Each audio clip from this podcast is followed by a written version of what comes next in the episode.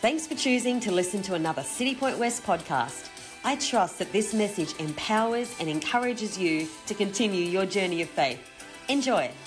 morning, and um, actually wrapping up a series that we've been doing as we've been spending time in the book of Peter. And I'm wrapping up uh, today looking at the start of Second Peter, and I'm going to wrap up that whole series as we head uh, into uh, a new season here uh, with church. And as I wrap it up today, I was thinking uh, through the week, uh, uh, you know, there's so many uh, St. Peter jokes about meeting St. Peter at, at the. Anyone ever heard those St. Peter jokes? Uh, St. Peter meets uh, three people at the, at the gates of heaven, or St. Peter meets somebody at the pearly gates and talks to them. Well, I actually read one of those this week, and I thought I got to share it because it was a funny one. Uh, it was actually a, a husband and wife, 85 years of age. They were driving a car had an accident and they died. They passed away. Both together went to heaven together. The thing is about this couple, they were actually really healthy. And, uh, you know, the, the wife over the last 20 years had been feeding the husband good food, so they're really, really healthy. But then they die in a car crash and they end up in heaven. And St. Peter meets them at the pearly gates. Disclaimer in this joke there is nothing theological about this joke. In fact, the disclaimer would say theologically this is probably completely and utterly incorrect. But let me continue on with the joke without the theology that's added to this joke. These guys meet St. Peter at the pearly gates and he leads them to their house. And they arrive at their house and it's this massive, massive mansion. The doors swing open. St. Peter leads them in, takes them out the back. There's a jacuzzi, there's a spa. And the guy turns to St. Peter and he says, St. Peter, how much does this house cost me? He says, This is heaven. This is free. This is your house. You already got this house. And he's like, Oh my goodness, this is amazing. And so Peter says, This is not finished yet. Let's go out the back and see what else is there. And he leads them on to the fact that their house backs onto this golf course. And it's a beautiful golf course. It's like, and he says, Listen, this golf course every week changes to one of the beautiful golf courses that is on earth, one of the famous golf courses. So every week you get to play one of the famous golf courses from earth. The guy's like, oh my gosh, how much is membership? And he's like, hey, hey, membership's free. This is heaven. It's free membership. The guy's like, oh my gosh, this is amazing. He's like, we're not finished yet. Let's go and see the clubhouse. So St. Peter leads him and the wife into the clubhouse. They walk into the clubhouse and it's just lavish. It's amazing. And they come to this food and there's all the best food in the world. And it's a like gourmet buffet meal every time you come to the clubhouse. And the guy's like, St. Peter, how much is the meal? And St. Peter says, You're not getting this, man. This is heaven. Of course, it's free like everything else. The guy's like, Wow, that's amazing. But then he turns to St. Peter, he says, St. Peter, where, where's like the non fat section? of this of this golf course buffet? Where's the, the, the, the low cholesterol section of this buffet? And St. Peter says, This is the best part. You're in heaven right now. Whatever you eat doesn't make you fat, doesn't make your cholesterol through the roof. This guy gets angry and he starts screaming and he's angry and he's shouting. He takes his hat off, he throws it on the ground, he's stomping on his hat. And, and like St. Peter's trying to calm him down. Hey, mate, calm down, calm down. The wife's trying to calm him down, calm down, calm down. You know, what's going on? Why are you so angry about? He's like, turns to the wife, he says, This is your fault that I'm angry. She's like, Why? Why is it my fault? You've been feeding me those terrible, terrible, like low fat bran muffins for the last 20 years. Listen, if I hadn't eaten those things, I would have been dead and here 10 years ago.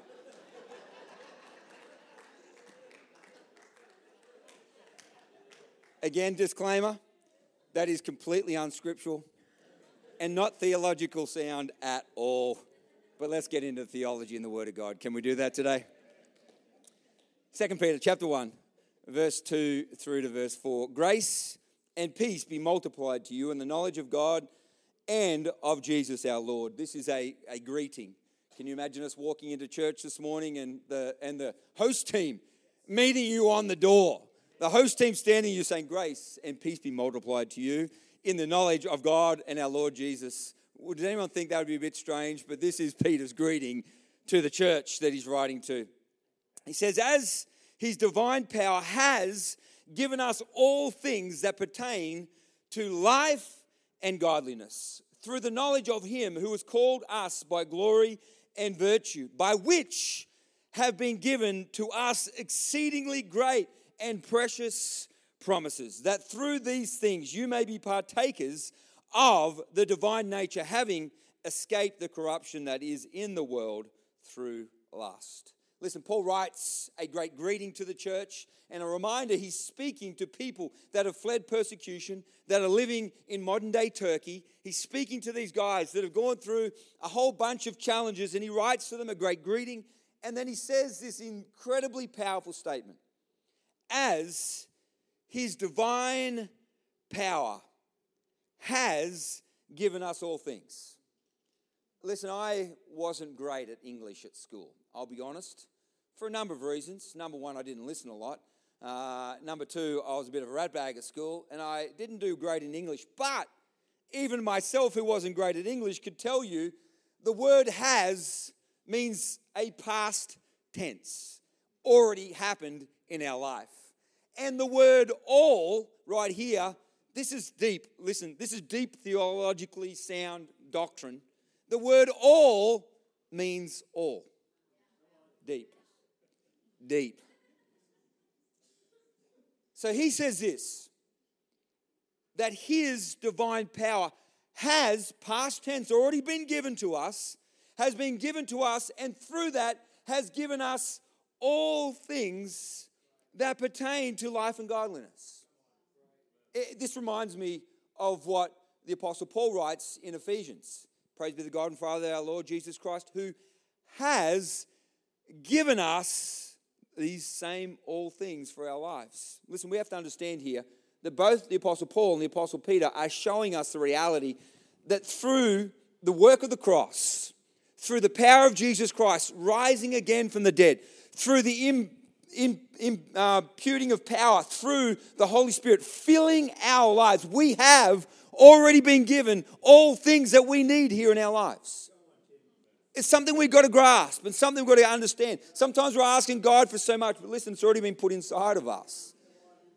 It's coming alive to what is already given to us, what has already been placed in our life, coming to alive to the power of the cross, the power of the finished work of the cross that is already done for my life and already done for yours, the power of the risen Savior Jesus Christ the power of the infilling of the Holy Spirit in my life and yours.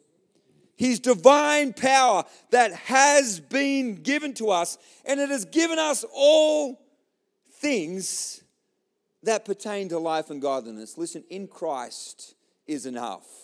In Christ, His power is enough. In Christ and the work of the Holy Spirit in our lives, it's enough. Through the knowledge of Him who called us by glory and virtue. What, what is the thing that we need? It is more and more knowledge of who Jesus Christ is in our life. More and more leaning into what He's already done in me. More and more leaning into the power of the gospel, the power of what Jesus Christ's finished work has done for my life and for yours. Who has called us by glory and virtue, by which have been given to us exceedingly great and precious promises. Precious promises. You know, my dad was talking to my kids recently, and I didn't actually like his conversation. Uh, he was talking to my kids, and actually, he was talking to Dusu, and he said, he said this He said, How did you know Tim was lying when he was a teenager? And, and she's like, I don't know. How did you know Tim was lying? And this is what dad's words were his mouth was moving.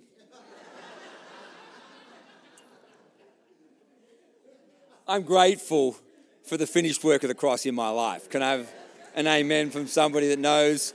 I'm grateful at 19 Jesus turned my life on its head and changed my whole way of living and whole way of life.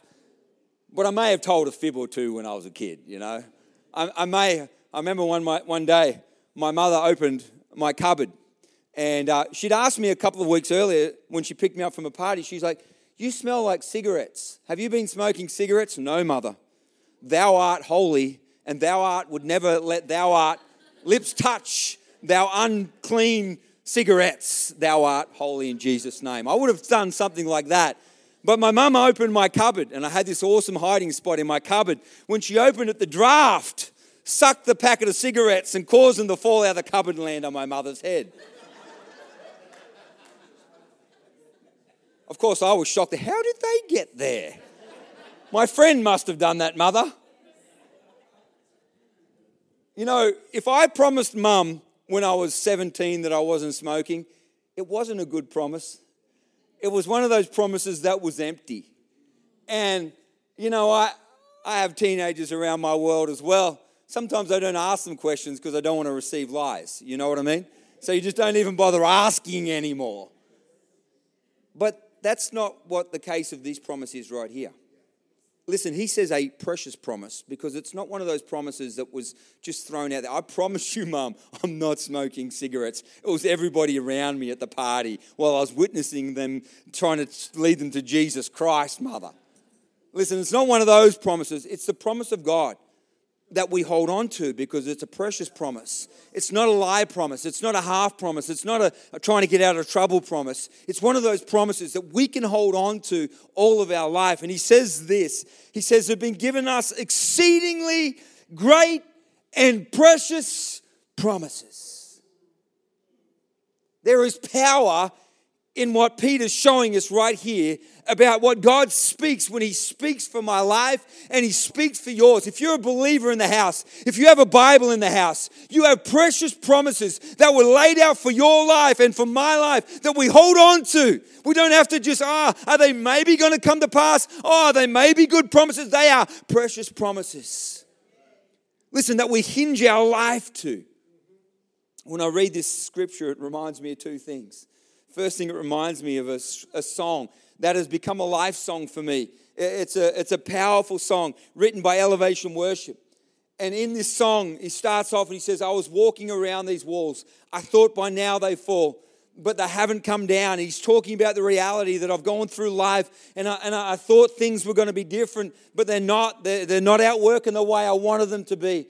And then he gets into the chorus, Your promise still stands. Because great is your faithfulness. Great is your faithfulness. You know, that song for me has become a life song. It has led me through some of the toughest moments of my life, led me through some of the toughest moments of being a pastor, led me through some of the toughest moments uh, uh, of being a parent, led me through as I hold on to the promises of God. The promise still stands because great is your faithfulness. Great is your faithfulness. I read that scripture and it reminds me of that song. Psalm 119, verse 50 says this.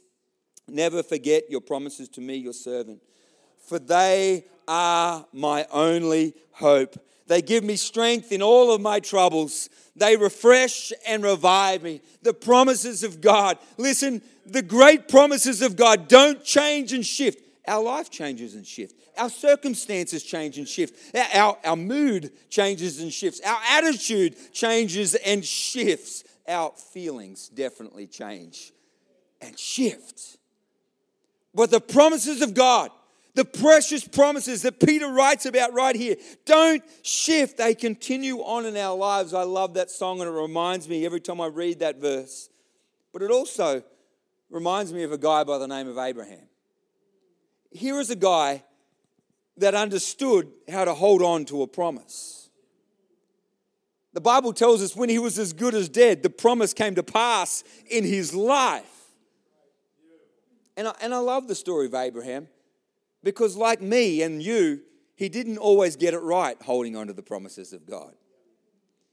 He struggled through the circumstances that he faced. He struggled through the feelings that he had. He struggled through the situations that he dealt with. But in the, in the scriptures, it tells us by faith, he acquired the promises of God. Listen, I speak to people that, that are just like Abraham in the room. We've gone through circumstances, we've gone through situations, but the great promises of God that are unchanging are here attached to our lives and attached to who we are. The promises of God, these precious promises that Peter writes about. We connect our life to those promises no matter what we're actually facing and no matter what the situations. I look at this guy, Abraham. In the book of Matthew, Matthew tells us that the book of the genealogy of Christ who was the son of David, who was the son of Abraham. The, the promise of God right there for Abraham was for a son that led all the way back to Jesus, which leads to you and I. The promises of God. And listen, in the life of Abraham, there are so many lessons for you and I how to hold on to the promises of God, how to walk through life situations, how to continually hold on to those precious promises that have already been laid out for our life, how to hold on to those precious promises that God has given you and I when we don't see them, when we don't see the situations working out the way we want them to. How do we hold on to those precious, precious promises? And you know, in the book of Hebrews, we see how he did this. I, I love the book of Hebrews. Listen, if you go through the book of Hebrews, there's so much deep theology and understanding of the work of the cross, and understanding of what Jesus did for us, and an understanding of that for this group of Hebrew people that are turning to Christ and, and finding Him in their life. But in amongst it, there's such a powerful picture of faith and a reminder that if we're anything, we're a people of faith. They, he shows the reality of what faith is. Listen, faith isn't just blind belief, faith is the substance of things hoped for. Faith isn't blind, oh, God's got it. No, no. Faith is the substance of things hoped for, the evidence of things that, listen, we can't always see. Faith is the substance of things hoped for. It's the evidence of the things that we don't necessarily see in the natural, but in the spirit we see them and we understand there's precious promises for my life and for yours. In the book of Hebrews, chapter 11, I'd, I'd love to walk through just 10 verses because in it I, see five different pictures for our lives, how we can hold on to these promises that, that Peter writes about that are so important and precious to our life. Verse 8 of Hebrews chapter 11 says this By faith, Abraham obeyed when he was called to go out to a place which he would receive as an inheritance. And he went out not knowing where he was going. By faith, Abraham obeyed. Listen, I, I look at my life and, and the receiving of promises like this. I, I look at there's been times when I felt God promise clearly to me what, what future would be in ministry, in, in being a parent, in my financial world. I see the promises of God. And, and I've held on to those promises, and I've seen moments of time over here where I've received the promises of God. I've seen my kids turn their hearts back to Christ. I've seen financial blessing come out where, where I've been holding on into the promises. But it's this moment between receiving the promise and this moment over, uh, sorry, being given the promise and, and, and receiving the fulfilling of the promise that sucks. Because in this moment is an obeying God's directive to walk into the promises of God. Listen, for Abraham, it was 25 years of holding on to a promise and obeying and obeying. He held on to a promise and obeying and obeying and obeying. Some of you are struggling with 25 minutes of directives from God. God, 25 minutes ago, you said this was going to be okay, and it's not just now. What's, what's going on, God? In this 25 minutes, I don't think I can cope with it any longer. We, we, we live in the 25 millisecond generation that turn our computer on and it's like waiting for 15 seconds for it to work. Why are you not working? Uh, I remember when JP was running Marketplace and she turned on a computer and she was working behind me and I hear her smacking the computer. I'm like, what are you doing? She's like, the stupid thing won't turn on. I'm like, you pressed the button 18 milliseconds ago. Give it a second to turn on, girl. Take a breath. Listen, we're in that generation. This wasn't Abraham's life, 25 years of a promise. And he wasn't getting any younger, he's getting older, but he obeyed. Obedience is painful. A promise is beautiful. Obedience is painful. But obedience takes us from a given promise to a received promise. It took Abraham. Listen, Abraham was like you and I. He didn't obey all the time perfectly. The writer of Hebrews, if we look at just this, we're like, oh, Abraham got it right the whole time. No, no, no, no. Just spend some time in Genesis. You understand from giving to receiving, there was some detours in obedience. So if you're walking into the room and you've detoured some obedience sometimes, listen, God's grace is sufficient for the detours. I'm not saying you should live in the detours. I'm saying let His grace be sufficient to take you out of the detours, but it's a part of life. It's a part of this journey. listen, the, the, the greatness of the journey is coming and staying in that place of obedience. But all of us have had one. And we stop in that detour and we come back and say, God, turn me back. Turn me back. This is the beauty of the gospel. Turn me back to obedience. Turn me back to the journey. Turn me back, back to your, to your promise for my life. He had some moments of, of challenge in that. T.F. Tenney said this our challenge, our challenge is not to understand God, but to obey God. He gives promises, not explanations. Oh, anyone feel like they just want an explanation every now and then, God? I said this a couple of weeks ago and I want to reiterate it. Be careful of the why question. Nothing connects you back to your past more than the why question. God, why did that happen to me? God, why did that situation arise? God, why did my kid make that decision? God, why did this go on? God, why did that accident happen? God, why did God, why did we stay here in the why? We're looking for explanation, but God's trying to bring us into a place of obedience. I, I know we're getting to heaven and we're like, ah, now I see why. When we walk into eternal understanding, that why gets answered. Here, we're trying to stretch a finite mind around infinite concepts, and it's difficult to understand the eternal. And the question of why smashes our brains to pieces. He says this By faith, Abraham obeyed when he was called to go to the place which he would receive as an inheritance. And he went out. What did he do second? He obeyed and then he moved. I, I love looking at this story. I, I love looking at the story of a guy that was asked to move and he moved.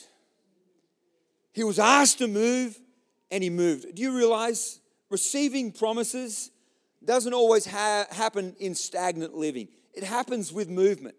It happens with movement of faith. Faith causes movement around our lives. Listen, there are moments we're waiting, and we'll touch on that in a second, but there's movement to our lives because it's the fight of faith. There's movement to it.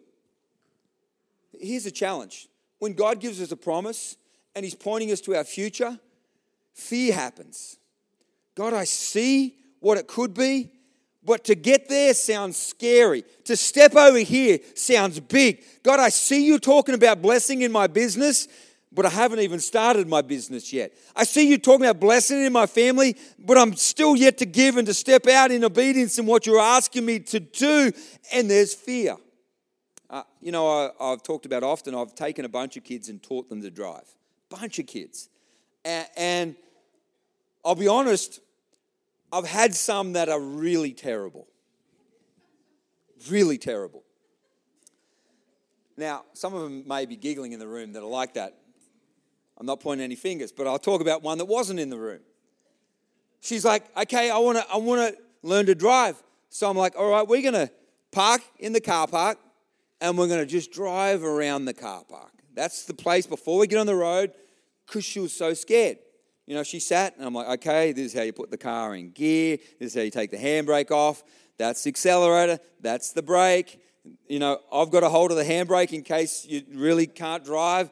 And we are parked in the driveway, about to head up the driveway. Uh, one, of, one of our youth leaders stopped to talk to us. I had a young man in the back of the car. We were going to drop him home after doing a little bit of driving around the driveway. And we stopped to talk to one of the youth leaders. We wound the window down and we talked to him. And I was explaining we're about to do our first driving lesson, and this is going to be amazing. We're going to head up the driveway and we're just going to do this thing so well. He was parked a little bit to the side of us. This young girl's there, okay, let's put it handbrake off, let's put in gear, let's get ready to drive.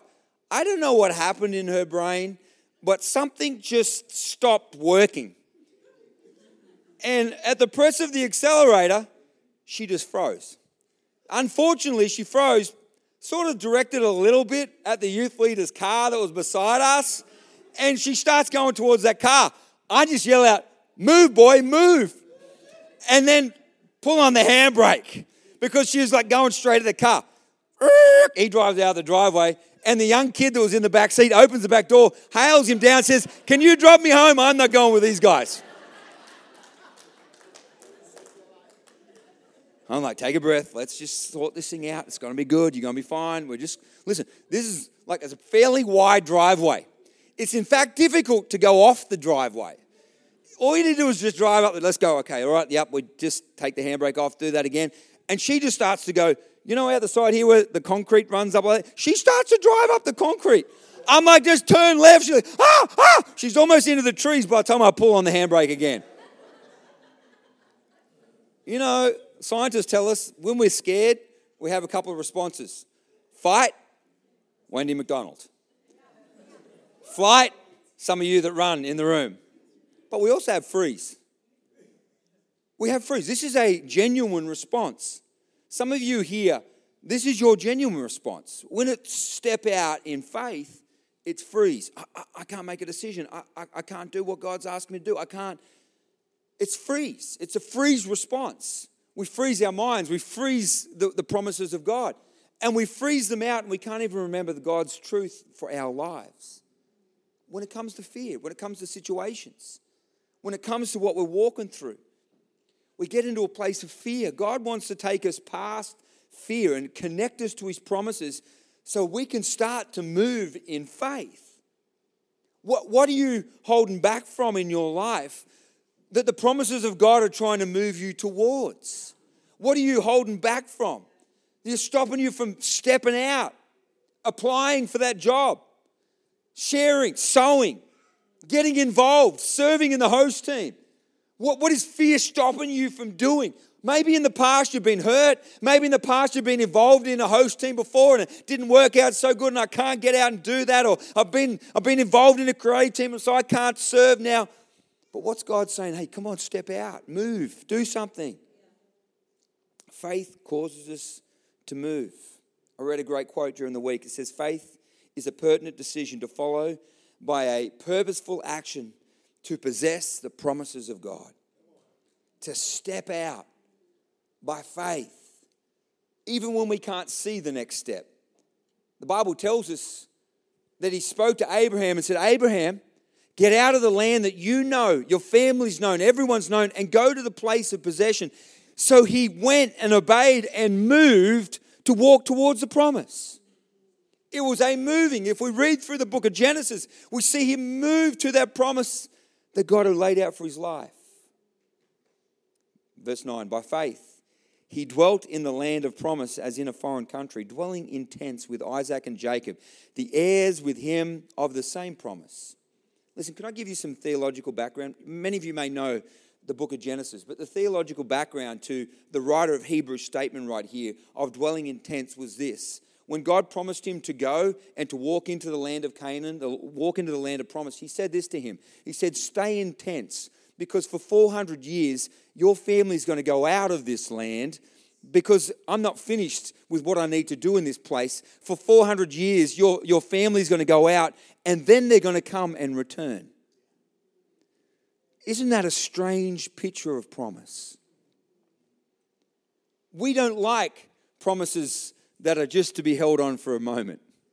We like promises that are done, that are finished, that are, God's done it all, and now I'm going to sit back and relax, and I've got this thing sorted. Anyone like a Christian walk like that?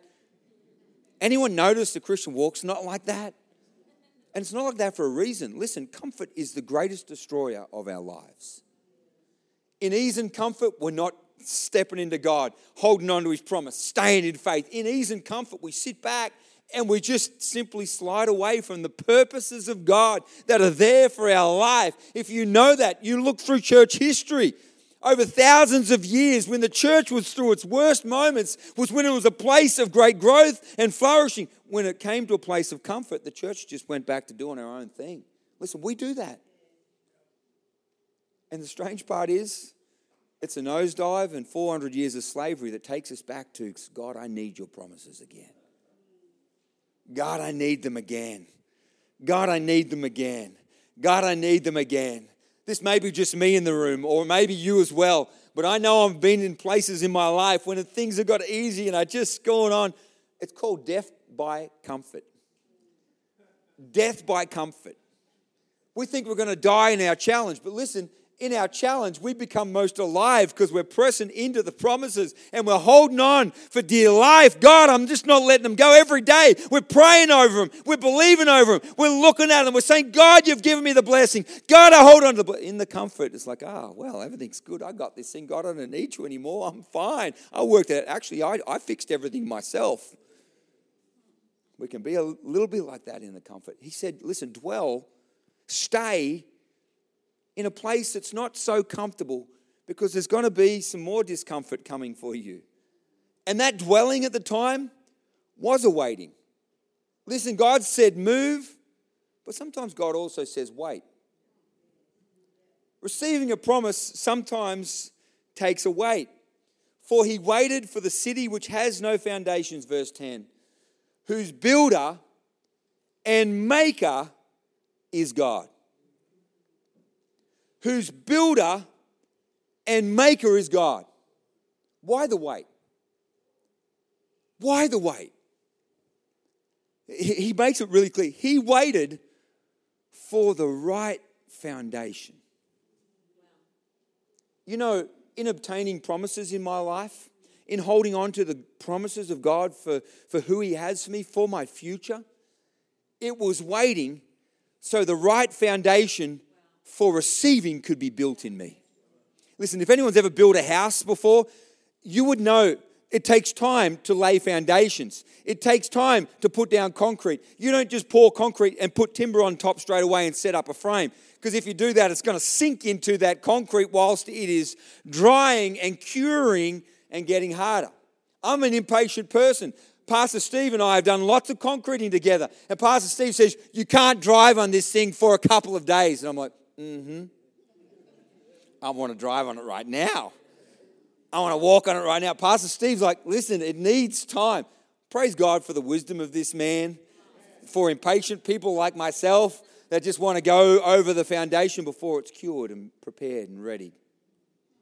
Listen, if you're in this room and you have the promises of God laid out for your life, and sometimes He says, wait, because I'm preparing something in you. I'm preparing a foundation in your life.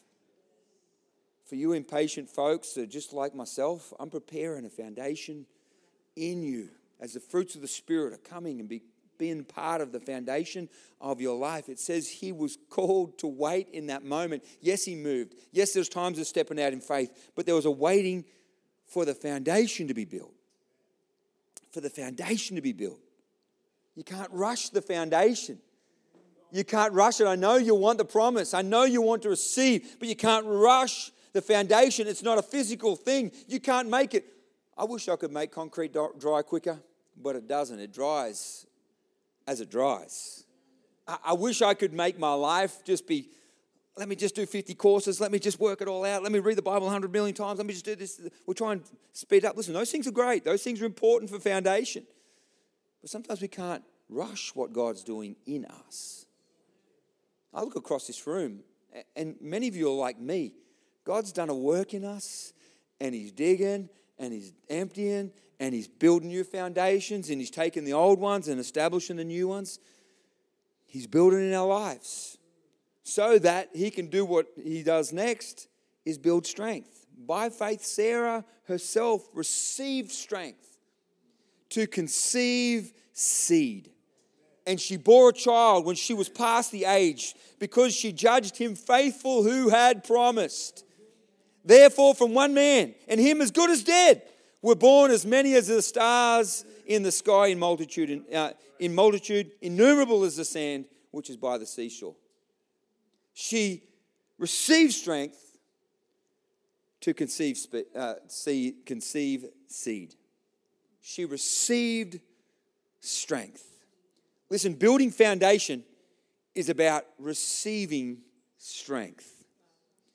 Listen, we're not always strengthened at the promise. If you think this is what the scripture is saying, again, go back to the book of Genesis.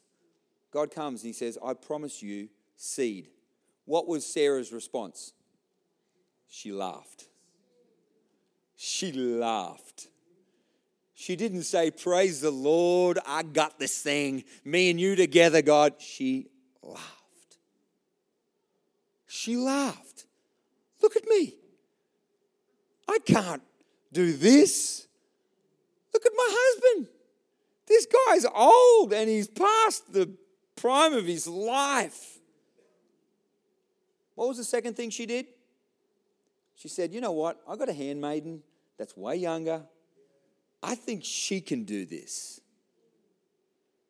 I think she can make this happen. So instead of being strengthened, she got the handmaiden, and God said, No, no, no, no. That's not how I want to do this miracle. So, firstly, she laughed. Secondly, she did it in her own strength.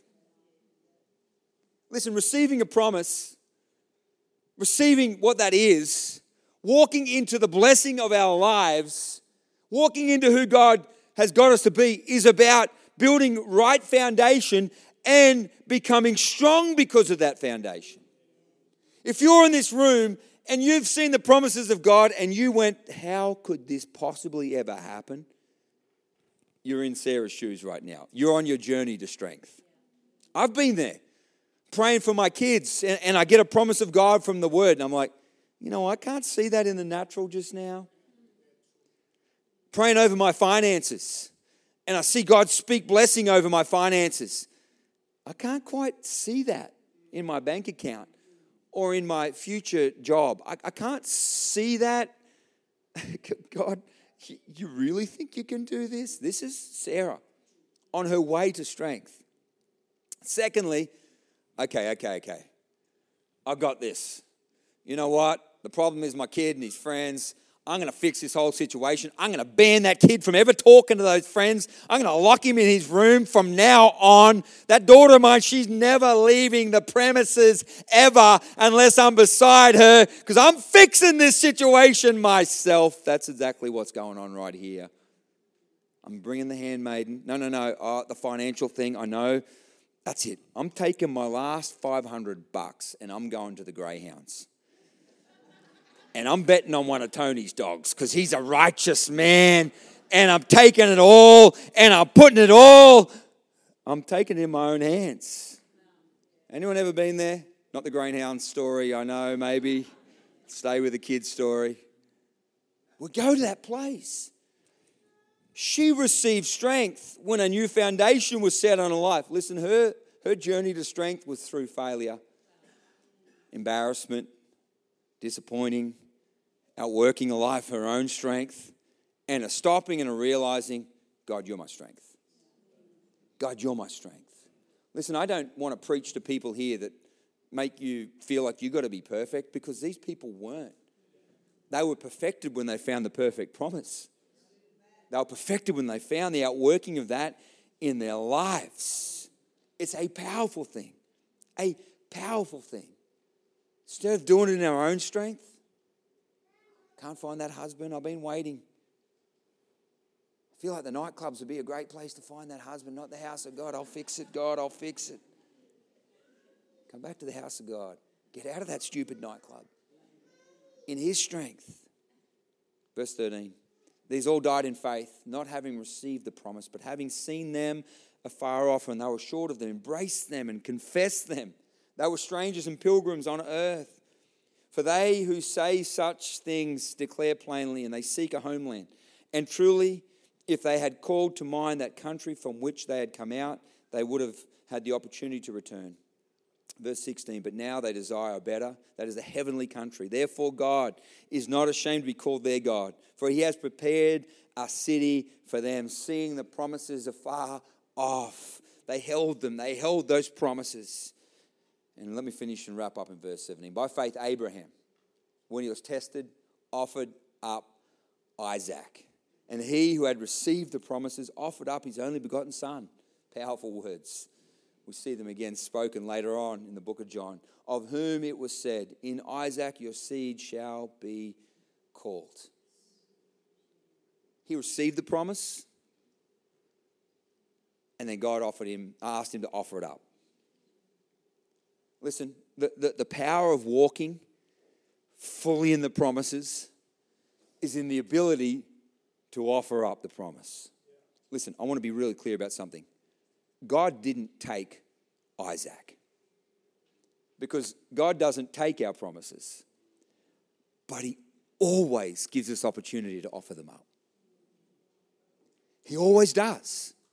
He always gives us the opportunity to release them back to Him. He doesn't take my life, He gives me an opportunity to offer my life to Him. He doesn't take the blessings that have been given to us that we walk in. He doesn't take them, but He always gives us an opportunity to offer them up.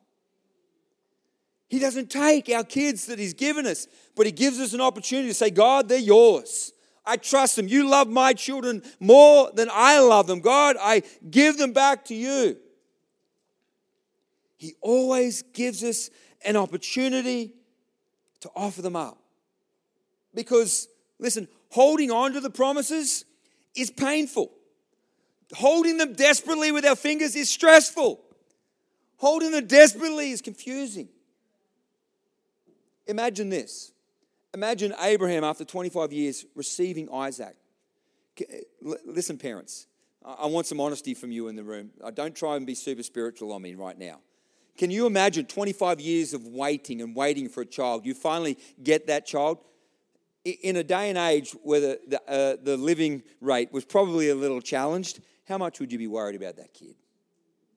You would be so worried about that kid. You'd just never want him to go outside. Some of you mums would be like, don't play in the mud, you could get COVID. Like, don't walk down the road, someone could snatch you. Like, don't, like, smell that flower, you could be allergic to it. Like, imagine, after 25 years of waiting. But God sets him free and says, Will you offer him? I, I imagine after Abraham offering up him he would never have worried about Isaac for the rest of his life. God, you stopped me right there. You got this boy. God, you gave him to me. You got this boy.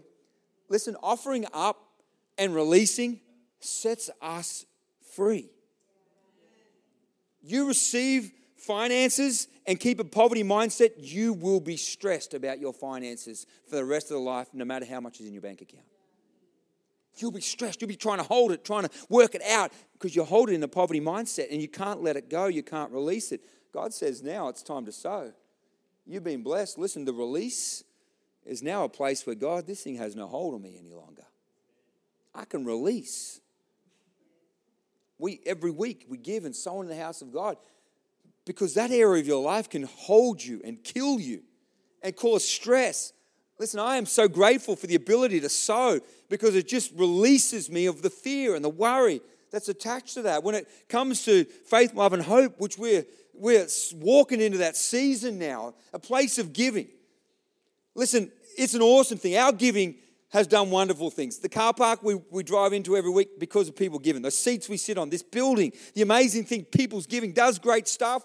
But beside all of that, if we had no building, no car park, no wonderful things, no marketplace, what it does in us is powerful and profound. Listen, this year our giving is going to do more great things. Why we have a service right now, next door, right through that wall, our, our Tamil uh, guys have a, a service in there now. When we built that auditorium, it was to seat 50. We built that. I said this to those guys if you can fill that, we'll double the size of it you know, at Easter, they couldn't let the kids go into that room because they had too many people. That thing is jam packed. It's awesome, great, exciting. But now we need to double the size of that room. You know, right now, our, our, our youth are sitting up in that green room. They're not sitting in seats like this, they're jam packed with uh, not a space left on that floor. This, this year, our Faith, Love, Hope giving, we're going to double the size of that room for our youth there on a Sunday morning and how they can just keep interacting. And the fruit we're seeing is so powerful and profound. Awesome, awesome. We're going to do these great things with our giving through Faith, Love, Hope. That's great. But listen, what it does in me is way more powerful than just the things it's doing in the natural.